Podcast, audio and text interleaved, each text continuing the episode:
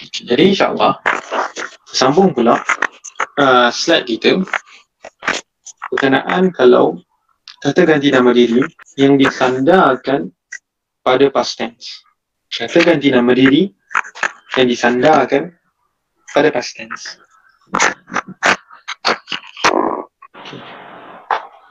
Maksudnya seperti yang kita tahu sebelum ni atau mungkin ada yang pernah tahu bahawa kata ganti nama diri ni dalam bahasa Arab dia termasuk di bawah kategori isim sebenarnya. Dan bila isim maka isim ni pun dia ada gender dia maskulin ataupun feminin ataupun lelaki atau perempuan atau jantan atau betina. Tapi kita guna istilah maskulin atau feminin bahasa Arab ni dia sangat detail. Bahkan dia kita panggil apa? Daripada satu daripada satu apa ni daripada satu orang ke satu orang pun kata kerja dia pun berbeza. Kalau lelaki lain kalau seorang lelaki lain kalau ramai perempuan lain kalau saya lain kalau kamu lain nah, itulah bahasa Arab so kita nak belajar pula. Kalau tadi kita telah uh, saya kita telah kongsikan kita telah belajar berkenaan dengan kata ganti nama diri apa sorry uh, kata kerja imbuhan kata kerja yang disesuaikan menurut bilangan pelakunya. Bilangan orang yang melakukan kerja tu. Kali ni pula kita nak tengok pula fokus kita adalah pada kata ganti nama diri pada kata ganti nama diri yang dicantumkan atau yang disandarkan dengan kata kerja past tense ni pula. Mari kita tengok satu-satu. Kita mulakan dulu dengan yang maskulin ataupun al-muzakkar. Yang mana uh, kata ganti nama diri itu gendernya adalah lelaki. Jadi kita start dulu dengan dhamail, dhamail al-ghaib. Dhamail al-ghaib. Yang mana kata ganti nama diri orang yang tiada. Kata ganti nama diri orang yang tiada. Maksudnya orang kita merujuk kepada orang yang tidak ada bersama kita waktu tu. Misalnya huwa fa'ala. Huwa fa'ala.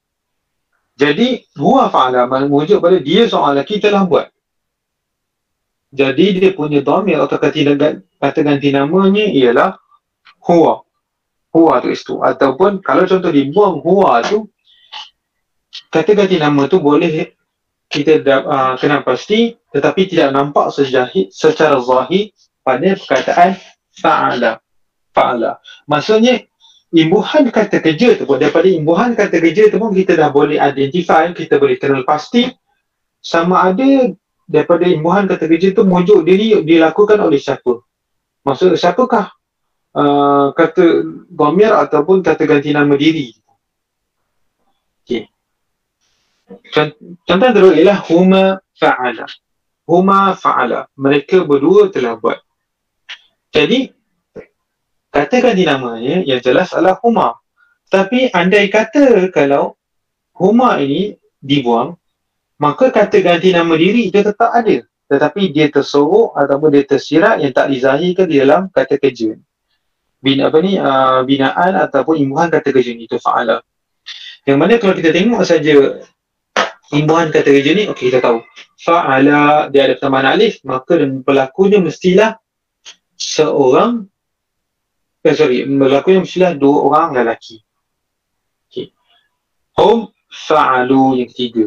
Iaitu Domirnya ialah ada dua kat sini iaitu sama ada hum ataupun waw di sini.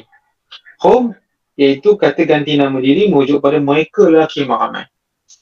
Tapi andai kata kalau kita buang home ni, kita masih boleh nampak, kita boleh boleh masih boleh kenal pasti kata ganti nama diri pada uh, kata kerja fa'alu itu. Iaitu waw alif. Sebab dalam bahasa Arab, apabila sesuatu imbuhan kata kerja tu dicantumkan dengan kata ganti nama diri waw alif, maka dia merujuk pada pelakunya tiga orang dan ke atas. Lelaki. Fa'alu maka kita boleh tengok sini domain dekat sini ataupun katakan ganti nama diri kat sini wujud kepada tiga orang lelaki dan ke atas. Kemudian kita tengok pula kategori yang kedua itu kata ganti nama diri orang yang sedang bercakap. Dhamair al-mutakallim. Dhamair al-mutakallim. Jadi misalnya misalnya kata ganti nama diri orang yang bercakap ni dia tengok kat sini. Contohnya ana fa'altu. Ana fa'altu. Iaitu saya telah buat. Dia kita boleh kenal pasti ada dua. Uh, kata ganti nama diri sama ada yang jelas iaitu seperti maaf bukan jelas yang terpisah seperti ana fa'al ana fa'al ana apa ni? Ana ni kataan ana iaitu saya pada saya. Tu kemudian ada satu lagi pula iaitu tu. Misal kalau kita buang ana ni sekalipun maka kita tahu kalau kita sebut seorang tersebut saja fa'al tu maka ta berbaris dhammah tu merujuk kepada pelakunya ialah saya seorang tidak kira saya seorang tu saya tu adalah lelaki ataupun perempuan. Dan yang kedua adalah nahnu fa'alna. Nahnu fa'alna. Iaitu kata ganti nama ni dari dua iaitu sama ada yang terpisah itu nahnu ataupun yang na. Tapi sebenarnya fokus kita untuk slide kali ini ialah yang kata ganti nama kata ganti nama diri yang dicantumkan dengan kata kerja ni. Misalnya alif, waw, ta berbaris tomah dan nun alif. Nah, jadi inilah kata uh, kata ganti nama diri yang kita nak cantumkan kepada nah. Dan yang kita cantumkan kepada kata kerja.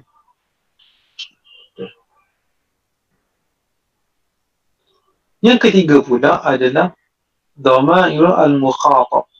Dhamairu al-mukhatab. Iaitu dia ada kata ganti nama diri, dia ada kata kata ganti nama diri Wujud kepada orang yang kita seru ataupun orang yang kita sedang bercakap dengan dia. Orang tu kita sedang bercakap. Misalnya, anta fa'alta. Anta fa'alta. Iaitu kamu seorang lelaki sedang buat. Tapi fokus kita pada kali ini ialah pada perkat, uh, huruf ta berbaris fathah ni atau ta berbaris atas ni. Iaitu anta fa'alta. Anta fa'alta. Iaitu kamu telah buat. Kamu telah buat. Maka kita mujuk kepada ta ni.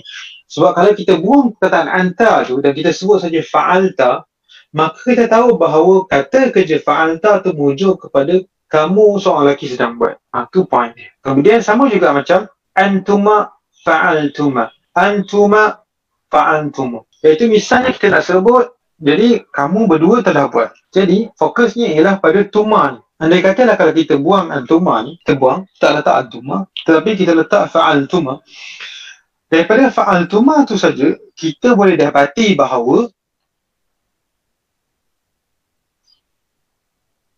kita boleh dapati bahawa fa'al tuma tu tuma itu tadi merujuk kepada kamu berdua lelaki sedang uh, kamu berdua lelaki atau perempuan sedang buat sesuatu. Ha, itulah dia kata ganti nama diri yang menentukan siapakah pelaku tu dan kata ganti nama diri ni pula dia dicantumkan dengan kata kerja dan yang terakhir ialah antum fa'altum. Sorry, yang ni lelaki saja. Sebab di bawah maskulin. Kemudian antum fa'altum. Antum fa'altum. Misalnya, maksudnya ialah kalian laki-laki sedang telah buat sesuatu. Kalian laki-laki telah buat sesuatu. Maka kita tengok kat sini bahawa tengok kat sini bahawa kalau contoh kita tak letak pun antum ni tapi kalau kita sebut saja fa'altum maka kita boleh faham kat situ bahawa okey fa'altum tum kat situ merujuk pada kata ganti nama diri yang merujuk kepada kalian lelaki-lelaki sedang telah buat. Maksud kalian lelaki-lelaki. Jadi berdasarkan setiap kata kata ganti nama diri ini saja kita boleh identify kita boleh kenal pasti sesuatu perbuatan itu telah dilakukan oleh siapa jadi habislah untuk bahagian yang maskulin ataupun muzakkar kita beralih pula kepada bahagian yang feminin. Bagaimana pula kalau feminin? Misalnya dhama'il al-ghaibah. Dhama'il al-ghaibah iaitu kata ganti nama orang yang tiada Misalnya, hiya fa'alat. Hiya fa'alat. Dia telah buat. Dia telah buat. So, anda kata kalau kita tak letak pun hiya ni, tetapi kita hanya letak ta berbaris mati ni, maka kita akan dapati bahawa, okey, fa'alat. Ta ni merujuk kepada Bila digabung dengan kata raja, maka dia merujuk kepada pelakunya adalah seorang perempuan. Maka dari situ kata ganti nama diri itu sebenarnya merujuk kepada pelakunya seorang perempuan. Kemudian huma fa'alta. Huma fa'alta. Iaitu misalnya kalaulah pelaku dia itu, kalau contoh kita letak pun huma tetapi kita hanya letak fa'alta, maka kita yang dengar ataupun orang yang faham bahasa Arab dia akan tahu bahawa ta'alif di hujung perkataan fa'ala itu sebenarnya merujuk kepada dua orang perempuan. Fa'alta iaitu dua orang mereka berdua orang perempuan telah melakukan sesuatu huma fa'alta dan yang terakhir ialah hunna fa'alna. Hunna fa'alna. Iaitu mereka yang perempuan mereka yang perempuan ramai-ramai telah buat sesuatu. Fa'alna fa'alna. Hunna fa'alna. Walaupun kita tak letak sekalipun perkataan hunna ataupun katakan dhamir hunna tadi, kita hanya letak fa'alna, maka orang yang faham bahasa Arab dia akan dari faham, okey, fa'alna ni merujuk kepada suatu kerja dilakukan oleh mereka perempuan yang bermaaf. Okey. ضمائر المتكلمة ضمائر المتكلمة jadi dhamair mutakallimah itulah merujuk kepada merujuk kepada kata ganti nama diri orang yang sedang bercakap. Kata ganti nama diri orang yang sedang bercakap. Itu misalnya ana fa'altu. Kalau kita tidak letak pun uh, kata ganti nama diri ana tu, kita tak saja fa'altu, maka dari situ kita boleh dapati bahawa tu ta berbaris depan itu merujuk kepada saya sedang lakukan. Saya perbuatan telah dilakukan oleh saya. Sama juga macam nahnu fa'alna, nahnu fa'alna itu kami telah buat. Kalau kita letak pun perkataan fa'alna tu, maka berdasarkan kata ganti nama diri nun alif na yang digabung dengan fa'ala tu kita tahu bahawa okey sesuatu perbuatan tu telah dilakukan oleh kami oleh kami. Okey. Dan yang terakhir adalah dhamair al-mukhatabah. Itu misalnya kata ganti nama yang merujuk pada orang kita sedang bercakap dengan atau orang seru. Itu misalnya anti fa'alti. Anti fa'alti. Walaupun kalau walaupun kita buang perkataan anti itu, kita hanya tak fa'alti tapi kita akan terus faham bahawa tak berbaris fathah, tak berbaris kasrah itu tadi, tak berbaris bawah itu tadi merujuk kepada kata ganti nama diri kamu seorang perempuan. Kemudian antuma fa antuma pun sama. Iaitu kalau kita buang saja perkataan antuma dan kita hanya kekalkan fa antuma, maka tuma tadi cukup sebagai kata dan nama diri yang merujuk pada antuma iaitu sama ada kamu berdua perempuan ataupun lelaki. Dan yang terakhir ialah antunna fa'altunna. Antunna fa'altunna. Itu merujuk kepada kalian atau kamu laki-laki uh, kamu perempuan yang telah melakukan kerja secara ramai. Sebab fa, kalau dia kata kalau kita buang sekali Pak Antuna kat sini, maka apa ni? Uh, domir tunna je tadi kita hanya kekang fa'al tunna tapi berdasarkan domir tunna tadi kita dah tahu bahawa perbuatan itu telah dilakukan oleh kalian perempuan yang ramai. Wallahu a'lam bisawab. Ha, ada soalan ke setakat ni? Ustaz, uh, nak tanya sikit ha. Ustaz. Ya saya. Apa ni, domir mutakalimi dengan muta, uh, mutakalimi dengan domir uh, eh, uh, mutakalimah. Okey. Uh, contoh itu sama je saya. Ah, contohnya sama. Oh, fa'al tu yang tu pun fa'al tu juga. Ha. Okay. Sebab untuk uh, basically untuk domir mutakalim ni ataupun domir mutakalimah ni dia sebenarnya uh, kata ganti nama diri dia tu dia guna uh, kata ganti nama yang diri yang sama. Yeah, yeah. Tidak ada beza antara lelaki maupun perempuan. Tetapi kalau untuk dhamair ghaib ataupun dhamair mukhatab dia ada beza antara lelaki dan perempuan. Ha, tu bezanya. Maknanya kalau kita buang anak tu, kita tak tahu lagi uh, kata kerja dia siapa, siapa lagi perempuan kan? uh, boleh kita boleh tahu dan cik maksudnya tetapi con- macam ni contohnya ha, saya, sebab yang ni saya letak ni fa'ala fa'ala ni semua hanyalah kita panggil imbuhan kata kerja yang asal. Contohnya lah kan? Hmm. uh, kata betul kata betul. Daripada kata perkataan kata betul tu kita boleh tahu dah okey perkataan kata betul maksudnya kata kerja tu dilakukan oleh saya. Sebab apa? Sebab adanya kata kerja tu dicantum dengan domir ataupun kata ganti nama diri tak berbaris domah tadi. Tak walaupun tanpa adanya uh, domir ana tadi. Ha, tu maksudnya. Sebab kalau dia ana ni sebagai apa ni katakan domir tambah domir yang terpisah ni hanya sebagai tambahan saja. Bahkan cukup saja kalau kita setakat letak uh, kata kerja dengan domir yang bercantum tu saja. Pun sudah difahami. Ya, hmm. ya terima kasih Zat. Sama. Kita sambung sikit lagi iaitu bagaimana pula dengan perkataan kata ganti nama diri yang disandarkan pada present tense. Kata ganti nama diri yang disandarkan pada present tense iaitu isna' al-fi'l al-mudari' ila dhama'ir. Isna' fi'l al-mudari' ila dhama'ir. Okey. Jadi kat sini tengok kat sini kalau tadi saya, uh, kita telah belajar berkenaan macam mana kalau sesuatu kata ganti nama diri itu dicantumkan ataupun disandar, digabungkan dengan past tense. So macam mana pula kalau kita nak tengok kalau sesuatu kata ganti nama diri itu digabungkan atau dicantumkan dengan present tense. Dan seperti biasa pembahagiannya mengikut kepada jenis-jenis kata nama tu, uh, kata ganti nama diri itu. Jadi yang pertama ialah Domair ghaib. Domair al-ghaib. Dan itu kata ganti nama diri orang yang tiada. Huwa yaf'alu. Huwa yaf'alu. Ataupun yaf'alu ataupun yaf'ilu ataupun yaf'alu. Ha, dia boleh tiga-tiga. Dia ikut kepada asal usul kata kerja tu. Asal usul uh, kata akal kata kerja tu. Okey. Jadi misalnya, huwa yaf'alu. كلاو دو... آه، كلاو فعل الماضي الذي يسبو سباكين هو فعل. هو فعل.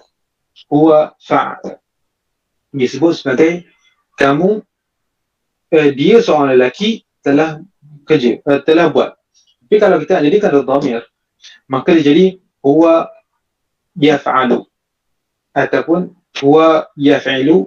أتكون هو يفعل. فهو يفعل. Dia bergantung kepada kata kerja itu jadi itu yang bezanya. Dan untuk makluman tuan-tuan dan puan bahawa kata kerja kita ni eh, kata kerja untuk present tense ni dia ada yang kita panggil sebagai huruf al-mudhari'ah. Huruf al-mudhari'ah. Maksudnya apakah huruf al-mudhari'ah maksudnya ada empat huruf yang diletakkan di hadapan kata kerja yang hanya empat huruf ni diletakkan pada kata kerja mudhari' saja. Sebab itu dia dipanggil sebagai huruf al-mudhari'. Apakah empat huruf tu? Iaitu alif, ya, nun dan ta. Alif, nun, ya, ta. Alif, nun, ya, ta. Jadi kita tengok satu persatu. Huwa yaf'alu huwa yaf'alu. Jadi ataupun huwa yaf'ilu ataupun huwa yaf'alu. Jadi kata kerja, imbuhan kata kerja untuk dia sedang buat ialah yaf'alu ataupun yaf'ilu atau yaf'alu. Di mana ya di depan tu, ya di depan yaf'alu ni adalah tambahan. Yang mana ya ni kira sebagai huruf al-mudhari'ah. Huruf salah satu daripada huruf al-mudhari'ah. Itu huruf-huruf yang hanya terdapat pada fi'al al-mudhari'. Okay. Kemudian contoh yang kedua ialah pula imbuhan yang kedua ialah huma yaf'alani. Huma yaf'alani. Iaitu yang depan ni kita ada huruf mudhari', salah satu daripada huruf al-mudhari' ataupun huruf pada fi'al al-mudhari'. Kemudian dia ada pertambahan alif dengan nun di belakang fi'al dia ada pertambahan alif dan nun di belakang fa'al tu. Maka kita tengok kat sini tuan-tuan dan puan bahawa kalau kita nak sebut mereka berdua sedang buat maka imbuhan kata kerja yang akan guna pakai yang yaf'ala ni contohnya kita nak nak jadikan suatu kata kerja untuk dua orang sedang buat ialah yaktubani. Yaktubani dia bahasa perkataan yaf'alani tadi. Imbuhan kata kerja dia yaf'alani tadi. Ataupun yashrubani. Huma yashrubani. Atau huwa huma yadhhabani dan sebagainya sama juga kalau hum yaf'aluna hum yaf'aluna hum yaf'aluna jadi kalau dalam fi'al madhi tadi disebut sebagai hum fa'alu kalau huma hum fa'ala kalau huwa fa'ala jadi ini membezakan dia ialah dia ada pertama sekali ialah ada huruf al-mudhari'ah atau huruf-huruf fi'al al-mudhari' dan kemudian dia ada pula pertambahan uh, apa ni yang kita panggil sebagai domir atau mengata ganti nama diri di belakang pula. Misalnya waw yang ni ada alif nun dan ni ada waw nun. Jadi hum yaf'aluna wujud pada mereka laki-laki yang beramai sedang buat.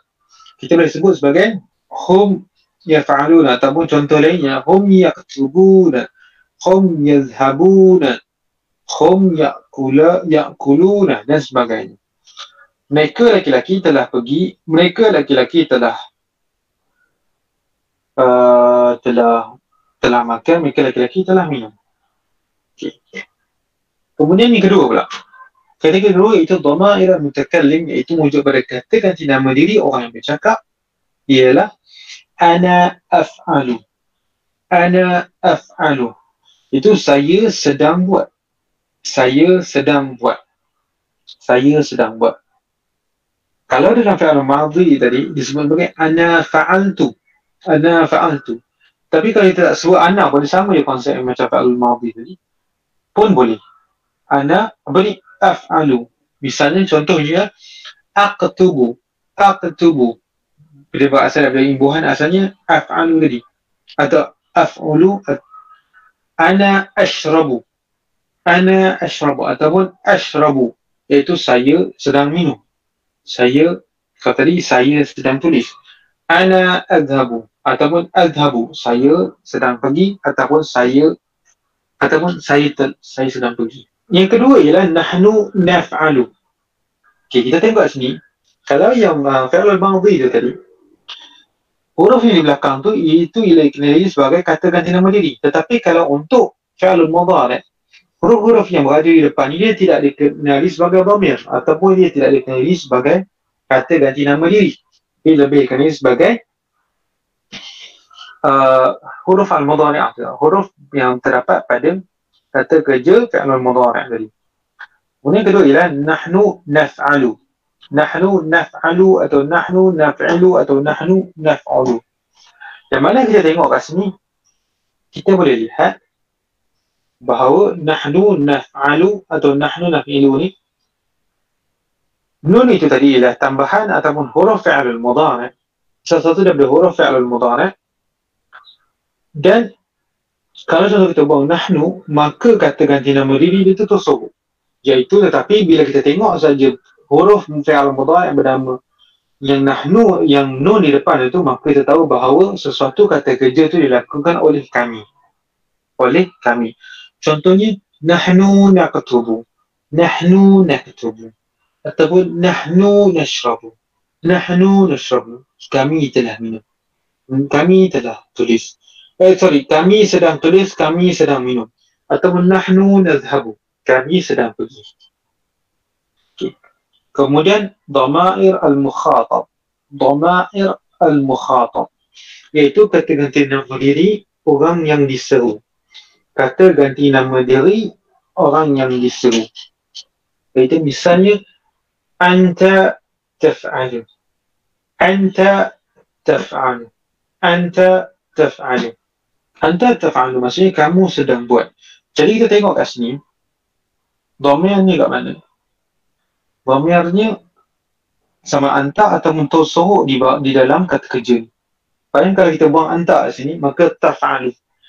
Domir ni atau kata ganti nama diri tidak nampak sejelas. Sebab tak huruf di depan ni dia sebenarnya bukan kata ganti nama diri dia sebenarnya, sebenarnya adalah huruf al-mudhari' ataupun huruf sebagai huruf-huruf untuk fi'il al-mudhari' maka kita tengok kat sini bahawa uh, kita tengok saja taf'alu maka dia sebenarnya merujuk kepada kamu seorang kamu seorang lelaki sedang buat sesuatu maka contohnya anta tashrabu anta tadhhabu anta tashrabu kamu seorang lelaki sedang minum anta tadhhabu kamu seorang lelaki sedang pergi anta taqtulu kamu seorang lelaki sedang bunuh auzubillah dan sebagainya. Okey. Contoh lain ialah antuma taf'alani antuma taf'alani. Iaitu antuma taf'alani merujuk kepada kamu seorang lelaki kamu berdua laki-laki sedang buat sesuatu. Jadi kita boleh tengok kat sini ialah taf'alani. Asalnya perkataan fa'ala tetapi apabila kita gabungkan dia dengan huruf salah satu huruf mudhari'ah iaitu fi'il mudhari' itu ta dan alif dengan nun di belakangnya maka taf'ala ni sebenarnya merujuk kepada kamu laki-laki kamu berdua laki-laki sedang buat sesuatu. Misalnya anta taktubani.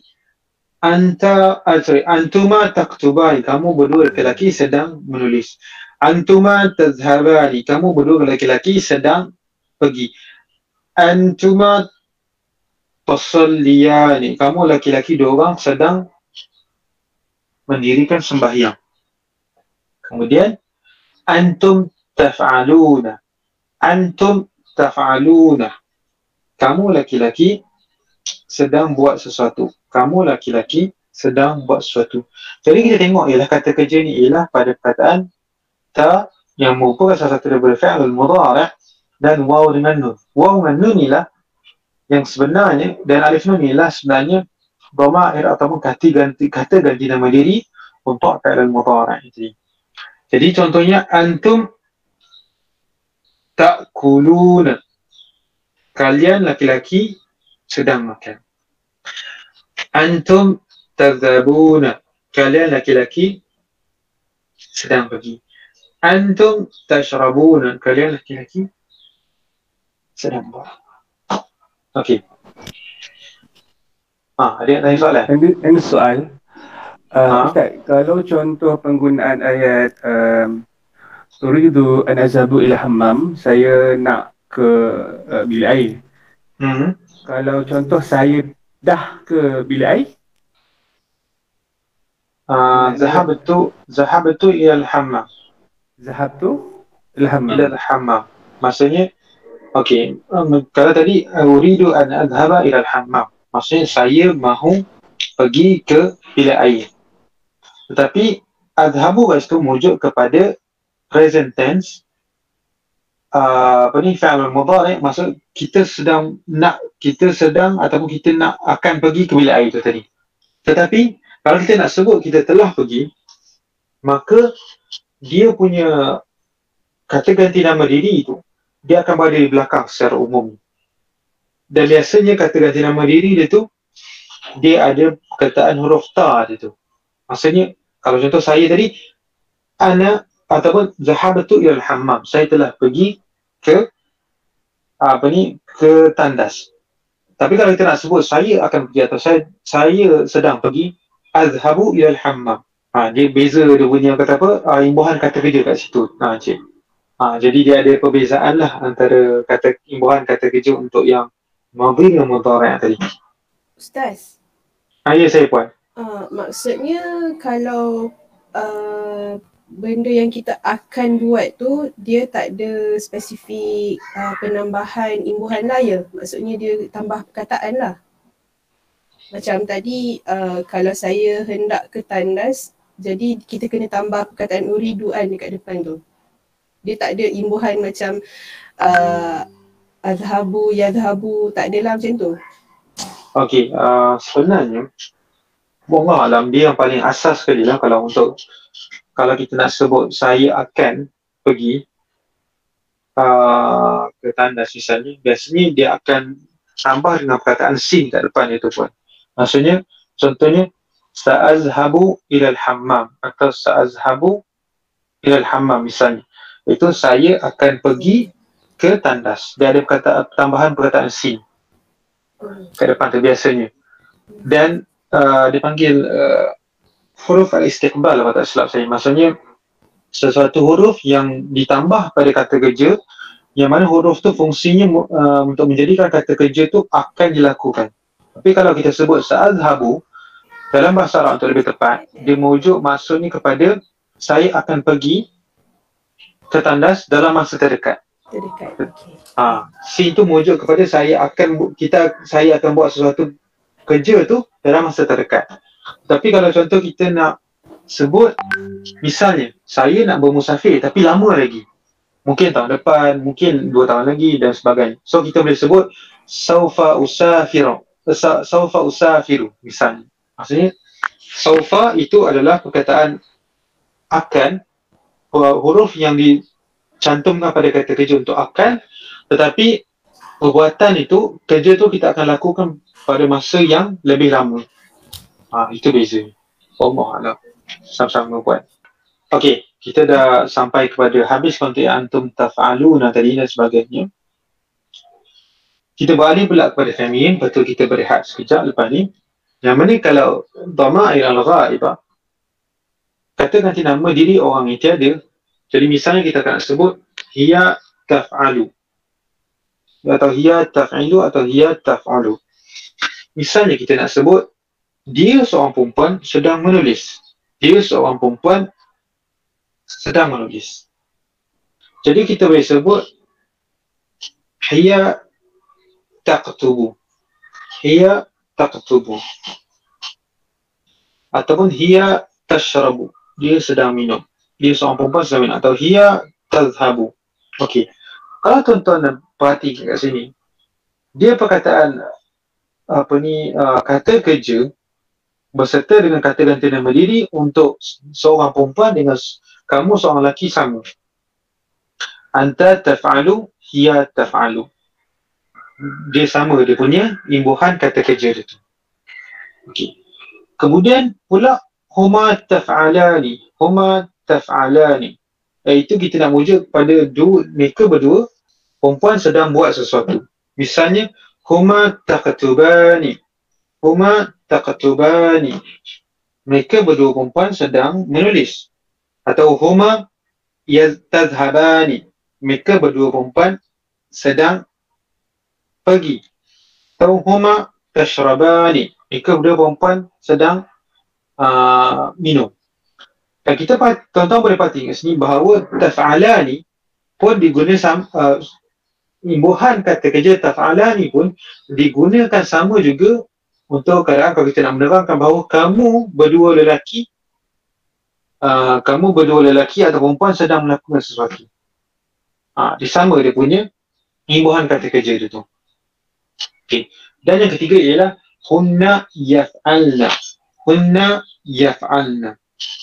Maka kat sini saya tengok uh, hunna yaf'alna maka kat sini kita tengok ialah mereka perempuan sedang melakukan sesuatu. Maka kita akan sebut contohnya ialah hunna yaktubna hunna yaktubna iaitu mereka perempuan ramai sedang menulis. Hunna yadhhabna mereka perempuan ramai sedang hunna yakulna. Mereka perempuan ramai sedang makan yang kedua pula ialah dhamair al-mutakalimah iaitu kata ganti nama diri untuk orang yang sedang bercakap orang yang sedang bercakap misalnya mujuk biasa iaitu mujuk pada saya dan kami. Saya dan kami. Jadi misalnya kat sini ialah ana af'alu ataupun ana afilu atau ana af'ulu. Iaitu misalnya kita boleh sebut saya sedang buat. Saya sedang buat sesuatu. Dan dia sama je dhamma yang mutakalimah ni dengan dhamma yang mutakalim tadi. Dia dari sudut imbuhan kata kerja dia sama saja. Dia tidak ada beza. Sebab untuk dhamma yang mutakalim ni dia laki-laki pun atau perempuan kata ganti nama diri dia sama atau imbuhan kata kerja dia pun sama. Tidak kira untuk fi'il mudhari dan madhi. Jadi kita tengok sini ana af'alu ataupun ana afilu ataupun ana af'ulu. Jadi misalnya kita tengok kat sini ana af'alu. Eh, ana af'alu. Misalnya, ana ashrabu, saya sedang minum. Ana aktubu, saya sedang tulis. Ana adribu, saya sedang pukul. Misal, dan sebagainya. Kemudian, nahnu naf'alu. Naf'alu ni adalah imbuhan kata kerja untuk kami sedang melakukan sesuatu. Misalnya ialah Nahnu naktubu. Nahnu naktubu. Iaitu kami sedang menulis. Dan kami itu boleh wujud pada perempuan ataupun laki-laki. Nahnu nadhabu. Kami sedang pergi. Ataupun nahnu nashrabu. Iaitu kami sedang minum. Dan seperti yang saya pernah sebut sebelum ni, alif dengan nun ni, dia sebenarnya bukan kata ganti nama diri katakan ini ialah ana dengan nahnu. Tapi andai kata kalau suatu ayat itu tidak letak ana letak nahnu maka kata ganti nama dirinya ada dalam tetapi dia tersok dia tidak dizahirkan. Tetapi berdasarkan imbuhan kata kerja ni maka kita boleh kenal pasti adakah sesuatu perbuatan tu dilakukan oleh siapa dan kedudukan orang yang melakukan tu macam mana pula. Okay. dan yang terakhir adalah sebab alim dengan tadi ialah seperti yang saya sebut ni dia bukan dhamir. Dia adalah huruf al-mudhari' iaitu huruf-huruf daripada yang yang termasuk daripada huruf al-mudhari'. Dan yang terakhir adalah dhamair al-mukhatabah iaitu kata ganti nama diri untuk orang yang kita sedang bercakap dengan dia atau orang yang kita seru dia. Maka cara dia macam mana? Iaitu imbuhan kata kerja yang pertama ialah anti taf'alina. Anti taf'alina iaitu kamu seorang perempuan sedang melakukan sesuatu, sedang buat sesuatu. Jadi contoh kita nak sebut, okay, kamu seorang perempuan sedang menulis. Anti taktubina. Anti taktubina. Kamu seorang perempuan sedang menulis. Anti taktubina. Ataupun anti tashrabina. Anti tashrabina. Kamu seorang perempuan sedang minum. Atau anti tadhabina. Kamu seorang perempuan sedang minum. Okey. Antuma taf'alani. Antuma taf'alani. Iaitu kamu berdua dan kamu berdua ni dia kira lelaki atau perempuan maka kita tengok sini taf'alani dan taf'alani dia punya kat, imbuhan kata kerja ni sama dengan huma taf'alani tak kira huma, huma taf'alani maksudnya untuk mereka berdua perempuan sedang melakukan sedang buat sesuatu. Dia ilmu kata kerja dia sama. Jadi sebab tu kita tengok sini taf'ala ni boleh digunakan sama ada untuk huma ataupun untuk antuma. Itu taf'ala ni sama ada kita boleh gunakan untuk dalam keadaan kita nak sebut mereka berdua sedang buat ataupun kita boleh gunakan untuk kamu berdua perempuan sedang buat sesuatu. Misalnya antuma taktuba ni. Antuma tashrabani antuma taktubani kamu berdua perempuan sedang melakukan sesuatu antuma tashrabani kamu berdua perempuan sedang minum dan sebagainya dan yang terakhir ialah antuna taf'alna antuna taf'alna kamu perempuan kamu perempuan ramai sedang buat sesuatu jadi contoh ayat kita boleh guna ialah antuna taktubna kamu perempuan ramai sedang menulis sesuatu antuna tashrabna kamu perempuan sedang menulis sesuatu ataupun antunna tadhhabna. Kamu perempuan sedang menulis uh, sedang pergi dan sebagainya. Jadi uh, itu saja untuk sesi yang pertama ni. Insyaallah kita rehat dulu 15 minit. Kita sambung semula kelas kita dalam jam 11 suku insyaallah